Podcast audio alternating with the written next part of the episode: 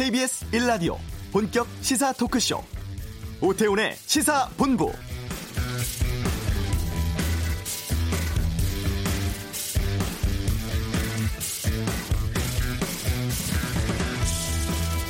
문재인 대통령이 오는 23일부터 이틀간 중국 청두에서 열리는 한중일 정상회의에 참석합니다. 2년 만에 중국 방문이고 각 정상들과 양자 회담 진행할 것으로 보이는데요. 최근 북미 관계가 긴장 국면에 빠져들고 또 한일 간 갈등이 분수령하는 시점에 향후 동북아 정세에 상당한 영향을 미칠 것으로 보입니다. 특히 아베 일본 총리와 단독 회담 조율 중이라고 하죠. 강제징용 피해자, 위안부 문제 등 과거사에 대한 인식 차이가 큰 상황이고 상호 간의 신뢰가 바닥난 상황에서 일정 정도의 관계 개선을 위한 실마리가 있을까 궁금합니다. 회담 직전인 22일에 한일 무역장관급 회담도 열리는 만큼 지소미아 수출 규제 문제에 대한 해법 나올 수 있을지가 최대 관심사입니다. 오태훈의 시사본부 잠시 후 이슈에서 일본의 전문가 연결해서 한일 정상회담에 대해 전망하는 시간 갖겠습니다. 오늘 그냥 갈 수 없잖아에서는 그제 별세한 고 김우중 전 대우그룹 회장에 대해 알아보고요. 2부 아는 경찰, 엄마들 울린 분유 사기, 또 마약 혐의로 집행유예에 난 홍종욱 씨 딸 문제 등에 대해서 다루겠습니다. 어제로 마지막 정기국회를 마친 20대 국회에 대한 평가해보겠습니다. 김성환의 뉴스 소다에서 다루겠습니다. KBS 라디오 오태훈의 시사본부 지금 시작합니다.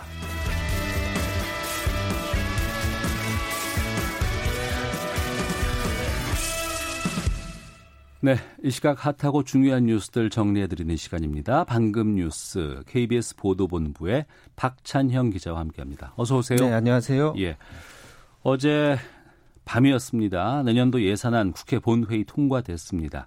한국당 반발이 컸었는데 오늘 지금 국회 상황은 어떻습니까?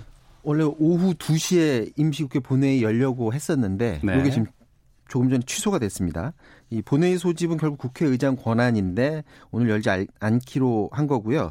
이 말은 어제 이제 국회 예산안 통과 과정에서 분위기가 굉장히 과열됐죠. 네. 한국당 반발이 굉장히 컸었는데 좀 기간을 두고 가라앉히고 민주당과 자유한국당 좀 더 논의를 해봐라 라는 그런 신호로 보여지고요. 당초 이인영 민주당 원내대표가 뭐라고 오늘 아침에 얘기했었냐면 오늘 본회의 열리는 대로 선거법 개정안, 검찰 개혁 법안, 민생 법안 이런 거 다 일괄 상정하겠다 네. 이렇게 말했었거든요. 다만 법안이 통과되는 마지막 순간까지 대화를 계속하겠다고 했는데 이 말 한 이후에 어, 국회의장과의 논의를 거쳐서 오늘 본회의를 취소한 것으로 보여지고 지금 예상은 오늘 내일 쉬고 모레쯤 그러니까 음. 금요일에 본회의를 열 것 같다.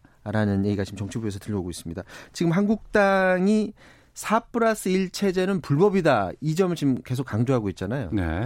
근데 민주당 이인영 원내대표 얘기가 아니 지금 그4 플러스 1에서 예산안 수정안도 만들었고 공수처법, 선거법 수정안도 지금 논의를 하고 있는데 도대체 국회법을 자유한국당이 읽기는 한 거냐. 음. 이 예산안을 올리는 거는 네. 교섭단체가 올리는 게 아니라 음. 50명 이상의 국회의원이 올릴 수 있다. 이렇게 돼 있기 때문에 4 플러스 1에서 협의해서 올리는 것 전혀 문제가 되지 않는다라고 하면서 오늘 반박하는 말을 하게 됐습니다. 네.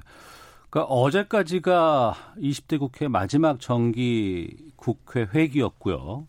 오늘부터는 이제 임시회의가 열리는 거 아니겠습니까? 그럴 계획이었었죠. 예. 어, 지금 한국당은 어떤 카드를 가지고 있나 궁금하기도 하고 지금 패스트트랙 법안을 이번 임시회의에서 처리를 할 계획인데 4 플러스 1 같은 경우에는 어떻습니까? 지금 어젯밤 그 예산안 강행 처리 이후에 국회 본회의장에서 한국당이 철야 농성을 했고요. 네. 오늘 아침에는 어, 본회의장 앞에 로텐도 홀에서 어, 규탄 대회를 갖기도 했습니다. 아, 심재철 원내대표가 뭐라고 오늘 했냐면 강력한 투쟁을 전개하겠다.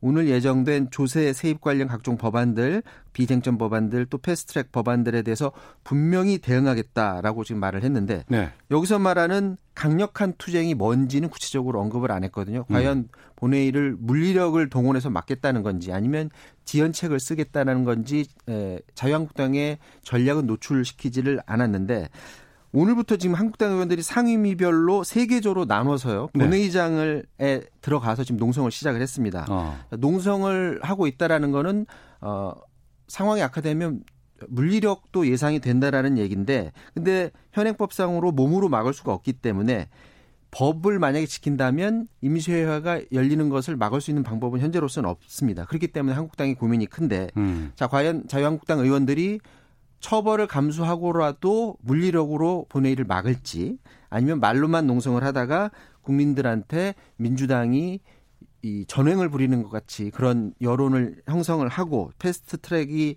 통과되더라도 민심을 얻고 그 과정을 거칠지 요 부분에 대해서는 지금 자유한국당의 고민이 깊은 부분일 겁니다. 네. 어제 통과된 예산안 좀 짚어보겠습니다. 어, 올해 예산보다 많이 늘었다면서요? 네, 지금 국회 통과한 액수가 512조 2,500억 원입니다. 네. 정부가 원안으로 올렸던 것보다 아, 예산안 심의 과정에서 1조 2천억 원 정도 줄어든 액수인데 자유한국당은 한 4조 원 줄여달라 이렇게 요구를 했었죠. 아, 지금 눈여겨봐야 될 부분이 SOC 예산인데 정부가 올해 SOC 사업에 지난해보다 13% 늘려서 예산을 올렸었거든요. 그런데 네. 국회 심의하는 과정에서 오히려 13% 늘리는 게 아니라 17% 늘리는 것으로 SOC 예산을 늘렸습니다. 그래서 23조 2천억 원으로 늘어났는데 사실 문재인 정부가 토목건설 사업으로 경기 부양하지 않겠다라고 얘기를 했었죠. 음. 그 실제 현재 상태로 하면 올해 경제 성장률이 2% 거의 불가능한 그런 상황이기 때문에 토목 건설 사업에 손을 대게 되면 사실 경기 부양 효과가 굉장히 높습니다. 네. 그렇기 때문에 에, 현 정부로서는 고민이 클 수밖에 없었던 그런 상황인데 다만 문재인 정부가 아파트 건설 같은 투기를 부르는 건설 부분이 아니라 국민들의 편익을 위한 SOC 사업 분야에 예, 사업비를 많이 늘렸다는 것은 그나마 긍정적인 그런 부분이고요.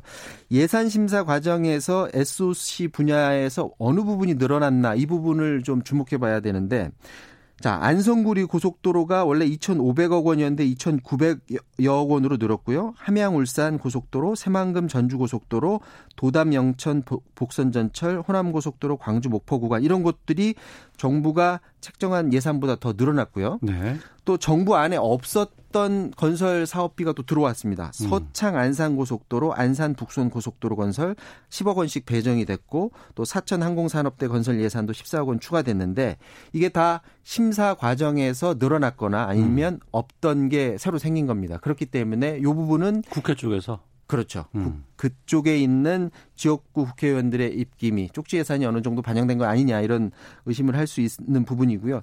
SOC 분야 예산이 늘어난 대신에 지금 줄어든 분야가 있는데 이게 눈에 띄는 게 복지 예산이 줄었습니다. 음. 그러니까 문재인 정부에서 복지 예산이 줄었다라는 부분이 좀 눈에 띄는데 미세먼지 마스크 보급 사업비 한 100억 이상 줄어들고요. 노인 요양 시설 확충, 자활 사업, 뭐 취업 성공 패키지 지원 이런 것들에서 예산이 많이 깎였는데 어쨌든 혼란 속에 지금 내년도 예산안이 통과됐는데 이낙연 국무총리가 예산을 적게 효율적으로 집행하겠다고 했는데 아마도 내년 상반기에 집중적으로 예산이 쓰일 것 같습니다. 네. 그 내년부터 주 52시간제가 300인 미만 사업장, 중소기업에도 적용될 예정이었습니다. 정부가 이거 1년 더 늦추기로 했다고요? 네. 사실 내년이라고 해봤자 지금 며칠 남지 않았죠. 그렇죠. 근데 7월부터 이제 상시 노동자 300명 이상인 기업 그리고 공공기관에서는 주 52시간제가 시작이 됐고요. 규모가 큰 기업은 어떻게 해서든지 시행착오 겪으면서 적용해 나갈 수가 있는데 이 중소기업은 사정이 다릅니다. 이게 자칫하다가는 기업 자체 생존이 위협을 받을 수 있기 때문에 그런 어려움을 계속 호소를 했었고 이게 당초 목표는 주 52시간 도입을 하며 노동자들한테는 시간을 더 주고 여유로운 음. 삶을 줄 수 있고 만약에 그만큼 더 일이 필요하면 일자리를 더 늘려라는 계획인데 중소기업은 그거를 현재로서는 감당할 수 없는 상황이기 때문에 네. 1년 더 시간을 줘서 그 시간 동안 좀 좀 더 많은 테스트를 해봐라라고 시간을 준 것 같고요. 아 그리고 어 정부가 내년 1월부터 주 52시간 적용되는 중소 기업에 대해서 이제 계도 기간을 준 것 말고 주 52시간의 예외를 허용하는 특별 연장 근로 인가 범위도 또 확대를 했습니다. 몇 개 분야에 뭐 예를 들어서 재난 상황 같은 경우에는 52시간 더 늘려도 된다 이런 예외 범위가 있었는데 이 예외 인가 범위 역시도 더 확대하는 것으로 오늘 발표를 했습니다. 알겠습니다. 자, 방금 뉴스 KBS 보도본부의 박찬영 기자와 함께 했습니다. 오늘 소식 고맙습니다. 이어서 교통 상황 보겠습니다. 교통정보센터의 이승미 리포터입니다. 네, 이 시각 교통 상황입니다. 미세먼지 비상 저감 조치 시행으로 9개 시도 모든 행정 공공기관에서 차량 이부제가 이뤄지고 있습니다. 또 수도권은 배출가스 5등급 차량의 운행이 제한된다는 점 확인하시기 바랍니다. 현재 통영 대전 고속도로 대전 방향 덕유산 일대 지나기가 어려운데요. 오도제 터널과 덕유산 나들목 사이 화물차끼리 부딪힌 후 화물차 한 대가 옆으로 넘어지면서 적재물이 도로에 쏟아졌습니다. 이 사고로 1, 2차로와 갓길까지 전차로가 차단된 상태로 차량 통행이 안 되고 있습니다. 미리 무진나들목에서 우회하시기 바랍니다. 중부고속도로 남이 방향으로는 모가 졸음쉼터 부근에서 사고도 있었고요. 빗길이라 후법분기점에서 남이천 나들목 쪽으로 9km 구간에서 속도 내기 어렵고요. 서울 외곽고속도로 구리에서 판교 방향 하남 분기점에서 서하남 쪽으로 작업 여파로 정체고요. 경부고속도로 부산 방향으로 기흥 동탄에서 동탄 분기점 구간도 작업 여파로 밀리고 있습니다. KBS 교통정보센터였습니다.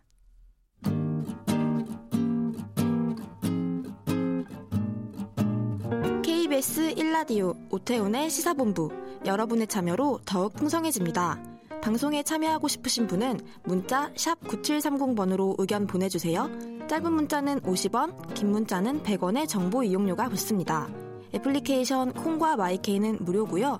시사본부는 팟캐스트와 콩, KBS 홈페이지를 통해 언제나 다시 들으실 수 있습니다. 많은 참여 부탁드려요. 네, 오는 23일, 24일 1박 2일간 중국에서는 한중일 정상회의가 있습니다. 이 기간에 문재인 대통령, 일본의 아베 총리와 정상회담 조율 중이라고 하죠. 지소미아 수출 규제 문제에 대한 해법 이 자리에서 도출될 수 있을지가 최대 관심사입니다. 이에 대해서 일본 게이센 여학원대 이영채 교수 연결해서 어, 의견 여쭤보겠습니다. 안녕하십니까? 네, 안녕하세요. 네. 그 중국 청두에서 한중일 정상회의가 있고 이 기간에 별도의 한일 정상회담에 대해서는 일본 쪽에서는 지금 어떻게 전망하고 있습니까? 네, 일본에서도 24일 날 한일 정상회담이 열릴 것이라고 어, 대부분 예상을 하고 있고요. 어, 아마 테레비 방송도 그날 좀 특별 방송 평창한다고 해서 저도 의뢰도 받고 그랬는데 아마 기대를 하고 있는 것 같습니다. 아, 일본에서 기대를 하고 있다 그러는 건 어떤 걸 기대를 하고 있다고 볼까요? 어, 오히려 지금 현재 어, 한일 관계를 보면 물론 한국도 많은 피해를 보고 있지만 일본 같은 경우 무역 적자를 포함을 해서 솔직히 한국과의 관계가 개선되지 않아서 기업들이 많은 불만을 이야기하고 있고 네. 또 지소미아 문제도 실질적으로 이게 완전 연기가 된 게 아니기 때문에 음. 오히려 일본에서는 거기에 대해서도 불안정한 이 한미일 현재 안전보장 관계라고 생각을 하고 있고요. 네. 특히 무엇보다 이 강제 징용 문제에 대해서 어, 일본이 처음부터 계속 문제 제기를 했는데 네. 어, 지금까지 한일 회담이 열리지 않은 것도 이 징용 문제 때문인데 음. 뭐 어떻게 보면은 이런 긴급 현안을 네. 어, 연내 예, 한일 정상회담이 그래도 의견을 교환할 수 있겠다고 하는 대한 기대가 있는 것 같습니다. 어, 아무래도 우리와 일본 간에는 이제 수출 규제 문제라든가 뭐 또 여러 가지 화이트리스트 배제 이런 갈등의 요인들이 좀 상당히 많이 있는데 이게 지금 다 직접적으로 회담 테이블에 올라갈 것으로 보이십니까? 그러면? 어, 글쎄요, 지금 경제 이 규제 조치에 대해서는 국장급 실무회담이 예상되어 있고요. 예. 어 그리고 또 물론 한국에서는 여러 가지 논란이 있지만 문희상 어, 이 안으로서 강제징용 배상을 관련된 또 내부 움직임이 있는 것 같고 네. 뭐 일단 한국이 지소미아 이 종료 연기는 했기 때문에 네.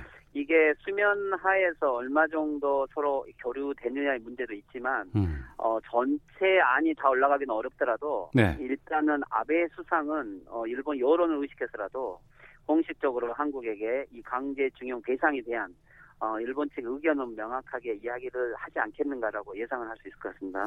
일, 예. 일본 여론이라고 말씀하셨는데 일본 여론이라고 한다 그러면 어떤 걸 말씀하시는 건가요? 어, 일본에서는 이 강제징용 배상 관련해서 이 작년 2018년 10월 한국의 대법원 재판에 대해서 예. 이것은 일본 정계만이 아니고 일반 국민 여론들도 뭐 일본은 65년에 이것이 완전하게 해결됐다. 음. 그리고 또 한국이 다시 문제제기를 일으키고 있다. 일본 기업에게 피해가 다시 온다. 뭐 이런 논리를 만들고 있기 때문에 네.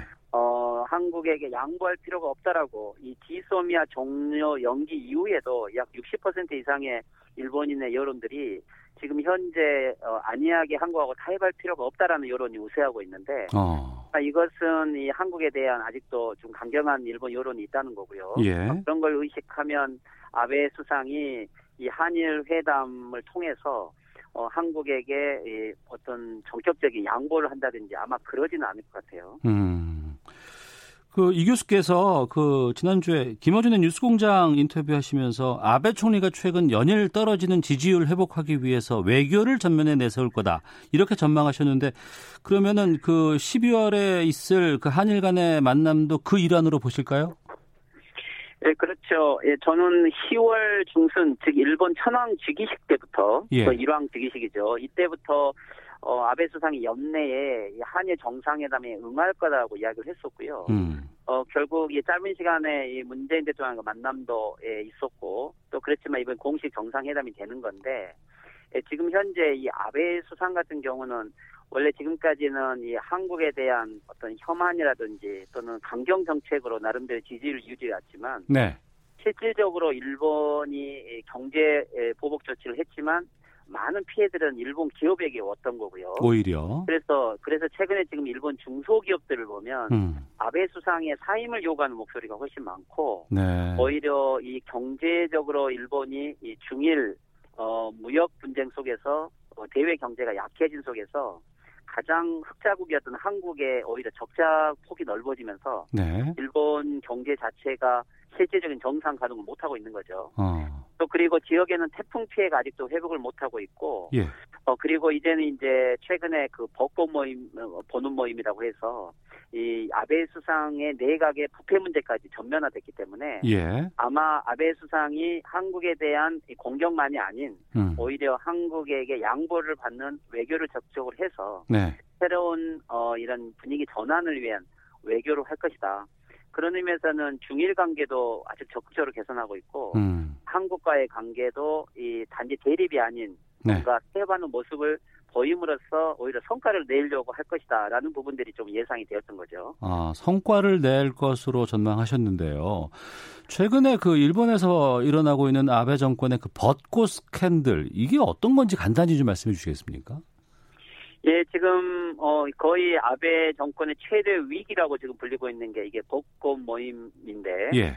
어 일본에서는 매년 이 5월에 어 4월에서 5월이죠. 이 벚꽃 시기에 사회 공로가 있는 사람들을 초청을 해서 음. 이게 일본 수상이 이 그분들과 함께 벚꽃을 보는 모임을 하는 건데 네. 약 어 지금까지 한 8천 명 정도를 매년 해왔는데 음. 아베 수상 때약약 일반 2천 명으로 늘어났고 어 돈도 5억 정도까지 늘어났는데 예. 근데 이걸 보니까 사회 공로자들보다도 약 이번에 어 야마구치 현 즉 아베 수상의 선거구의 주민들이 약 1000명 정도가 여기에 참여를 했던 거죠. 어. 어 그런데 이제 이것은 어떻게 보면은 사전 선거운동 아니냐. 네. 그리고 어 이것을 어 아베 수상 선거 본부가 동원한 거 아니냐라고 했는데 예 처음에 아베 수상은 일체 관여하지 않았다라고 했는데 음. 아베 수상 선거 사무소가 이것을 초청하는 초청장이 다 나와버렸죠. 예.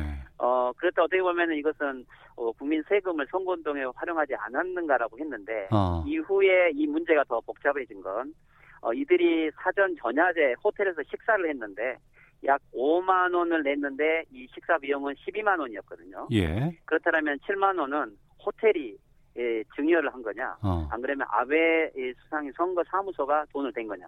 이것은 어, 선거법 위반이고 정치자금법 위반이 돼버리는 거죠. 예. 그래서 이 분야를 지금 시민단체가 아베 수상을 처음으로 고발하는 이 상황이 됐고요.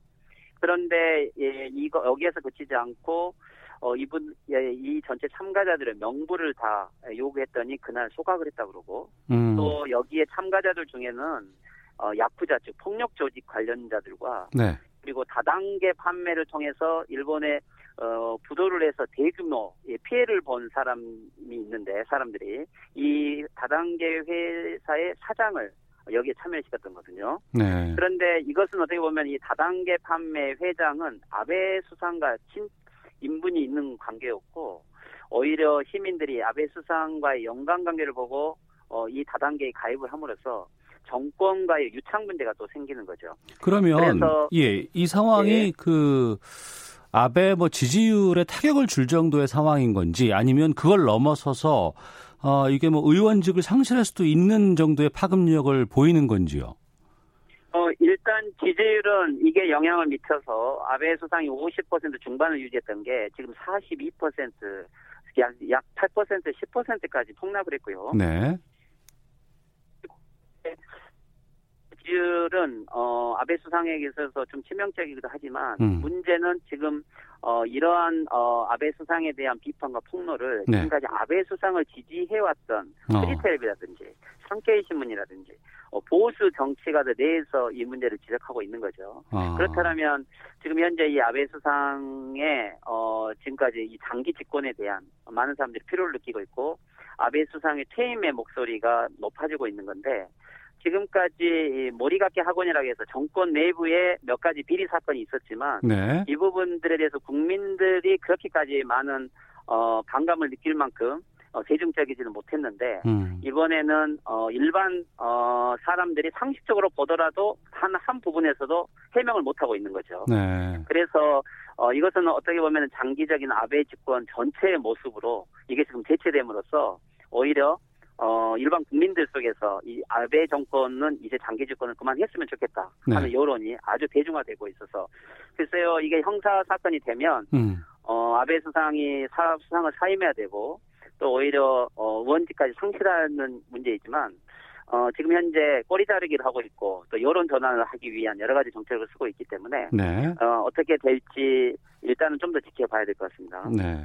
일본 게이센 유학원대 이영채 교수와 함께 말씀 나누고 있는데요. 방금 말씀하신 것처럼 정치적으로 지금 타격을 입은 아베 총리가 이 한일 관계에서 좀 돌파구를 찾지 않을까 싶기도 한데 이번에 아베 총리가 한국에게 만약에 요구를 한다 그러면 어떤 요구를 할 거라고 보십니까? 어, 물론 아베 수상은 어, 한국에게는 이 경제 보복 조치, 즉 화이트리스트 배제를 다시 원상 복귀할 수 있겠다라는 말은 하겠죠. 예. 실제 이것은 경제 관료들 회의에서 이 한국이 지적받은 내용만 개선을 하면 어. 충분히 복귀할 수 있는 문제이기 때문에 예. 일본은 이것을 조건으로 대신 강제징용 배상 판결에 대해서 한국이 일본 측이 이해할 수 있는 안을 어, 현재 에, 만들어 준다면 음. 어, 일본은 경우에 따라서는 조건부로 이 백색 리스트 복귀를 할 수 있다. 어, 이것은 아마 예, 예전부터 어, 일본의 한일 의원연맹 속에서도 계속 나오고 있는 이야기이기 때문에 네. 아베 수상의 본심이 나름대로 반영돼 있다고 봐요. 음. 어, 그렇지만 이제 지금 이 강제징용 배상 판결 관련돼서 한국 내에서 이 문희상 의원 안을 포함을 해서 네. 이게 합의가 될 수 있을지 이게 조금 일본에서는 오히려 그 부분을 좀 관심을 가지고 있고요. 네. 어 그리고 물론 지소미아 이 종료 문제에 대해서도 일본은 좀 더 안정적인 연기를 요구할 수 있기 때문에 음. 뭐 한국보다는 한국에게는 좀 더 이 북한 문제를 포함을 해서 네. 어, 안전 보장을 위해서 한미일 동맹에 한국이 좀 더 이 안, 어, 안정적인 모습을 보여주기를 요구하겠죠. 하지만 이 사태의 시작은 우리가 봤을 때는 일본이 술규제를 먼저 한 것으로 보고 있거든요. 이걸 일본이 철회할 할 가능성은 어떻게 보세요? 어, 만 현재 그러니까 아베 수상의 지지자들을 의식했을 때는 네. 일본이 어 일방적으로 에, 단지 에, 이 백성 리스트를 다시 원상 복귀하겠다라는 것들은 어 아마 아베 수상에서도 어 선택하기는 쉽지 않을 것 같고요. 음. 어, 한국이 어떤 형태로든지 어 일본의 에, 나름대로 어 합의 내지는 또는 양보를 했다는 특히 강제징용 배상 판결에 대한 뭔가의 약속을 받지 않고서는 아마 어려울 겁니다. 네. 대신 이번 지금 23일 즉 그 날짜까지 어 강제징용 배상 판결과 관련해서 한일 간이 합의안을 만들기는 아주 어렵다고 보고요. 네. 대신 어 강제징용 배상 판결과 관련돼서는 뭐 시간을 내서 서로 협의는 하되 어느 정도 암묵적인 한국 정부의 의도가 반영된다면 네. 어 아베 정권으로서는 한일 관계 개선을 위한 어, 나름대로의 예, 조치를 취했다라고 해서 백색리스트 복귀도 어, 그렇게까지 불가능한 일은 아니라고 봅니다. 알겠습니다. 좀 의미 있는 어, 회담 결과가 나오면 그때 다시 또 좀 연결을 부탁드리도록 하겠습니다. 오늘 말씀 고맙습니다. 네, 수고하십시오. 네, 일본 게이센 유학원대 이영채 교수였습니다. 헤드라인 뉴스입니다. 12월 임시국회가 소집된 가운데 오늘 오후 2시로 예정된 첫 본회의가 취소됐습니다. 더불어민주당이 어제 내년도 예산안 처리 과정에서 한국당이 거세게 항의한 데 대해 목불 인견이라고 비판하고 임시국회가 열리는 대로 선거법과 공수처법 등 패스트트랙 법안을 상정하겠다고 밝혔습니다. 자유한국당은 정기국회 마지막 날인 어제 민주당 주도의 4 플러스 1 협의체가 내년도 예산안을 강행 처리한 데 대해 강도 높게 비판하며 국회 본회의장에서 철야 농성을 이어갔습니다. 정부가 오늘 주 52시간제 보완 대책을 발표하며 주 52시간제가 시행되는 중소기업에 1년의 계도 기간을 부여하기로 했습니다. 김기현 전 울산시장의 비위첩보 문건과 관련한 청와대 하명 수사 의혹을 수, 조사하고 있는 검찰이 당시 울산 경찰 수사팀에 대해 반드시 소환 조사가 필요하다고 밝혔습니다. 지금까지 라디오 정보센터 조진주였습니다.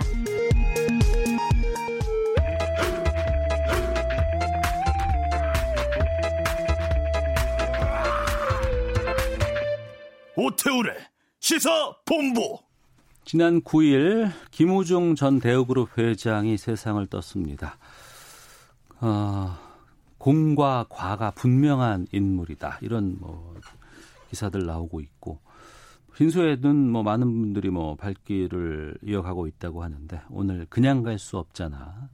인물을 통해 본 김우중의 명과 암 이런 주제로 살펴보도록 하겠습니다. 이종근 시사평론가 오늘도 나오셨습니다. 어서 오세요. 네, 안녕하십니까? 예. 김우중 회장에게는 유난히 좀 여러 수식어가 있잖아요. 네, 그렇습니다. 참 많죠. 일단 뭐 셀러리맨의 신화 뭐는 사실 김우중 회장에게 붙는 가장 어, 헌사가 아닐까 싶어요. 음. 어, 31살 그러니까 그 전에 한성 실업이라는 곳에서 한성 기업이라는 곳에서 어, 이 뭐 거의 아무것도 없는 상태에서 일을 시작해서 어, 어 31세의 나이로 기업을 이제 일구는 음. 30년 만에 어, 500만 원의 자본금으로 시작해서 30년 만에 20조 원의 어. 대기업 재계 2위로 키워냈다라는 예. 신화를 갖고 있고요. 어, 트리코트 김, 타이거 김 이건 완전히 초반에 음. 어, 시, 이 사업을 시작할 때 무역업을 시작하셨는데 네. 주로 원단 사업을 했어요. 어. 그래서 트리코트라는 그런 원단 이름이고 타이거도 역시 마찬가지입니다. 음. 그래서 이제 싱가포르를 중심으로 해서 어, 이렇게 그 판매를 하다 보니까 뭐 트리코트 김, 타이거 김 뭐 이런 이야기가 있었고 킴기스칸.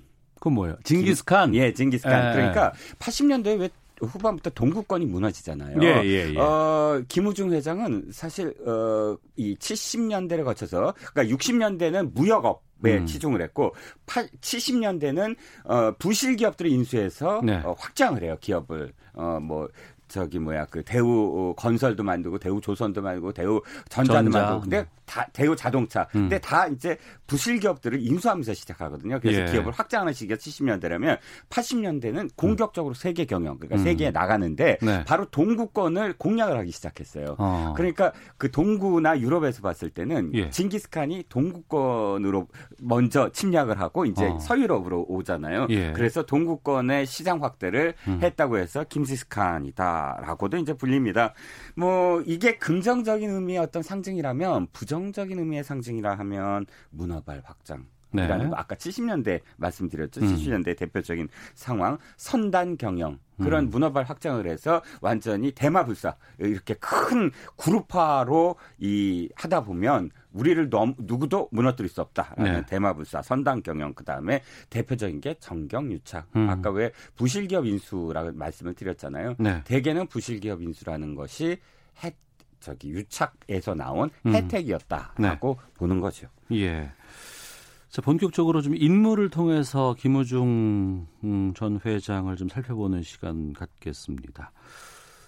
첫 번째로 꼽은 인물이 김우중과 홍영표. 네. 홍영표 민주당 전 원내대표 말씀하시는 거예요? 네, 그렇습니다. 민주당 전 원내대표고요.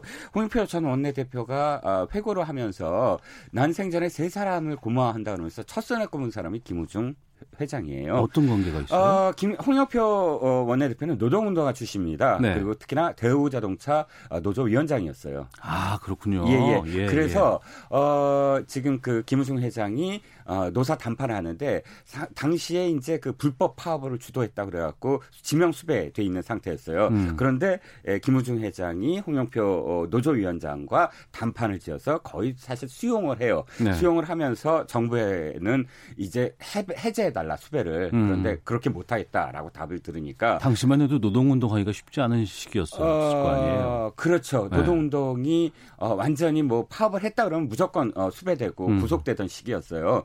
어, 그래서 어, 김우중 회장은 홍영표 노조위원장을 음. 자기 뒷차 트렁크에 숨기고 사실은 그 이 차를 빠져 회사를 빠져 나갑니다. 아 그러니까 그래요? 숨겨줬죠. 어. 그러니까 이거를 제가 왜 첫 번째로 꼽냐 하면 홍영표 어, 원, 어, 원내 대표만이 아니라 아이 김우중 회장은 음. 당시에 운동권 출신 어, 어, 학생 운동권 출신들을 많이 선호해요. 음. 그래서 특채로 95년도 같은 경우는 100명을 그 이 선발을 합니다. 네. 이 사람들에게 요구하는 건 이거예요.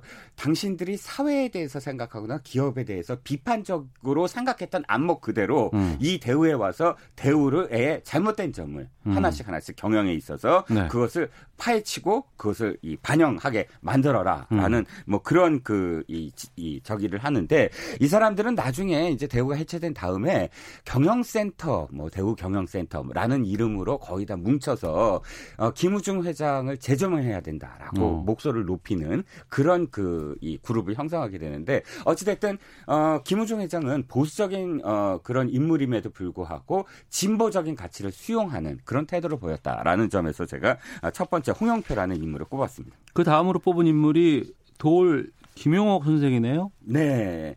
좀 딱 안 떠오르시잖아요. 두 사람 연관 관계가 잘 모르겠어요. 그렇죠. 한 예. 사람은 당시에 좀 선비 어. 뭐 스타일이었고 또 이 사람은 대표적인 상인이었는데 어, 왜 사실 만났냐면 이, 저는 이게 하나의 어떤 기획이었다라고 저는 보는 거예요. 음. 어떤 의미냐면 80년대 후반기부터 민주화가 시작이 되잖아요. 네. 그러면서 이 노동운동 뭐 또는 학생 운동 또는 뭐 이런 운동들이 아주 본물을 터지고 오픈화되기 음. 시작해요. 음. 그러면서 자본가들을 좀 공격하고 음. 어 파업이 굉장히 성행하던 시기에 네.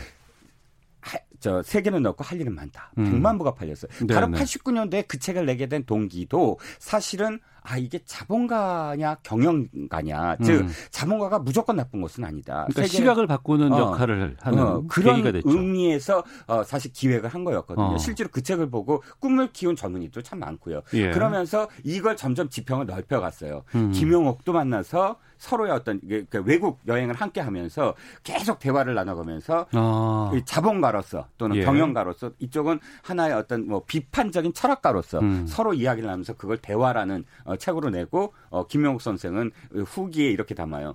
내가 만난 사람 중에 제일 정직한 사람이다. 이렇게 음. 표현도 하고요. 근데 그 김영옥만이 아니라 장기표 씨, 네. 당시에 노동운동가로서 사실 대표적인 인물이었거든요. 제야의 장기표 씨도 역시 수배에서 풀어져서 감옥 나온 즉시에 만나서 해외여행을 하면서 대화를 나누고 음. 어, 거의 끝나갈 무렵에는 이문열, 이문열 소설가도 나누고 이렇게 해서 자신의 그러니까 이병철 회장이나 삼성의 또는 어, 현대 정주영 회장과는 조금 다르게 네. 적극적으로 자신의 생각을 어. 표출하고 싶어했다. 알리고 예. 포장하고 예, 예, 네. 예. 그런 어, 인물이었다라는 점에서 꼽았습니다.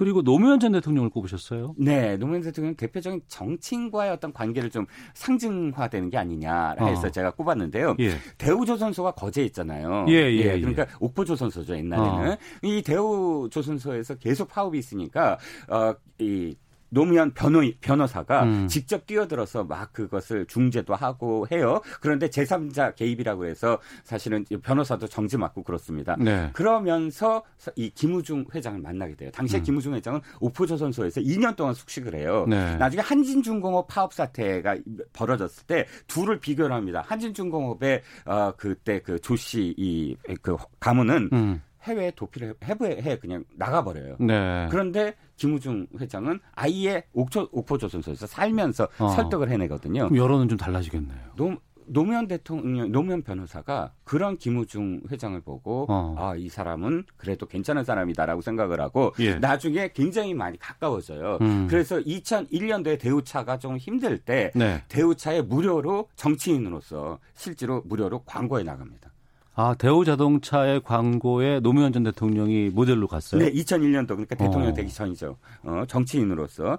예, 이런 것을 저는 이제 정치인과의 관계로서 제가 사실은 상징화되는 건데 음. 어, 적극적으로 정치인과 공생하려고 하는 어떤 자세가 있었어요. 네. 근데 그게 사실은 어 이, 내 마음대로 되지 않는 세상이잖아요. 음. 왜냐하면 이전에는 박정희 대통령이나 전두환 대통령은 어, 이 뭐랄까 하드 파워의 정치인이기 때문에 자기가 직접적으로 뭔가를 지시하면 됐는데 네. 민주화 이후에는 그게 안 되는 거예요. 굉장히 어. 투명해야 되고 예. 그러니까 직접 정치에 뛰어들 생각을 해요. 어. 그래서 92년도에 조선일보 일면 특종으로 김우중 출마하다. 뭐 어. 출마하고 출마할 계획 이렇게 나오기도 하는데 그 기사 나온 지 나흘 만에 마음을 바꿉니다. 출마 안 한다라고. 어. 한데 92년도에 대, 노태우 대통령이 많이 말렸다. 또는 이종찬 정치인 아시죠? 예, 예. 뭐 전환기 부장 이종찬 씨가 또 경교 동문 동기인데 또 이종찬 어, 의원도 말렸다. 뭐 이런 소리가 있습니다. 또 97년도에 경기고 동문인 이회창 후보를 지원했다. 음. 라는 그런 그 설이 좀 돌아요. 그래서 네. 98년도에 대우가 해체될 때 음. 사실은 뭐 약간 기획 해체설 중에 하나가 음. 바로 그, 그 이유 김대중 후보가 아니라 이, 이회창 후보를 도왔기 때문에 뭐 이런 어떤 압력을 받은 게 아니냐라는 네. 뭐 사실 설이죠. 뭐 그런 음. 것도 그래서 나오게 됩니다. 하지만 뭐 98년 뭐 IMF 터, 지고 그 이후에는 정말 뭐 해외 도피하기도 하고 네. 뭐 수감 생활도 겪고 여러 가지 공과 가가 있었는데 끝으로 평론가께서 보시는 그 김우중의 공과 과 어떤 것을 말씀할 수 있지? 한 30초 정도 남았습니다. 네. 예. 어, 공은 어, 그 당시에 젊은이들에게 꿈을 줬다. 네. 사실은 꿈을 줬다는 건, 어, 그, 그 책을 읽은 사람들은 정말 가슴이 뛰었으니까요. 음. 어, 세계에 도전하려는 꿈을 줬다라는 것이고, 과는 어, 결과만을 중요시하는 그런 시대에 좀더 어, 시대를 읽었다면 과정도 중요시하는 민주화 이후의 시대의 기억 어떤 마인드 그 음. 그 마인드를 조금 더 빨리 읽었으면 하는 네. 그런 아쉬움이 있습니다. 음, 알겠습니다. 자 이종근의 그냥 갈 수 없잖아 인물을 통해 본 고 김우중 회장이라는 주제로 말씀 나눠봤습니다. 오늘 말씀 고맙습니다. 감사합니다. 예, 잠시 후 어, 2부에서 뵙겠습니다.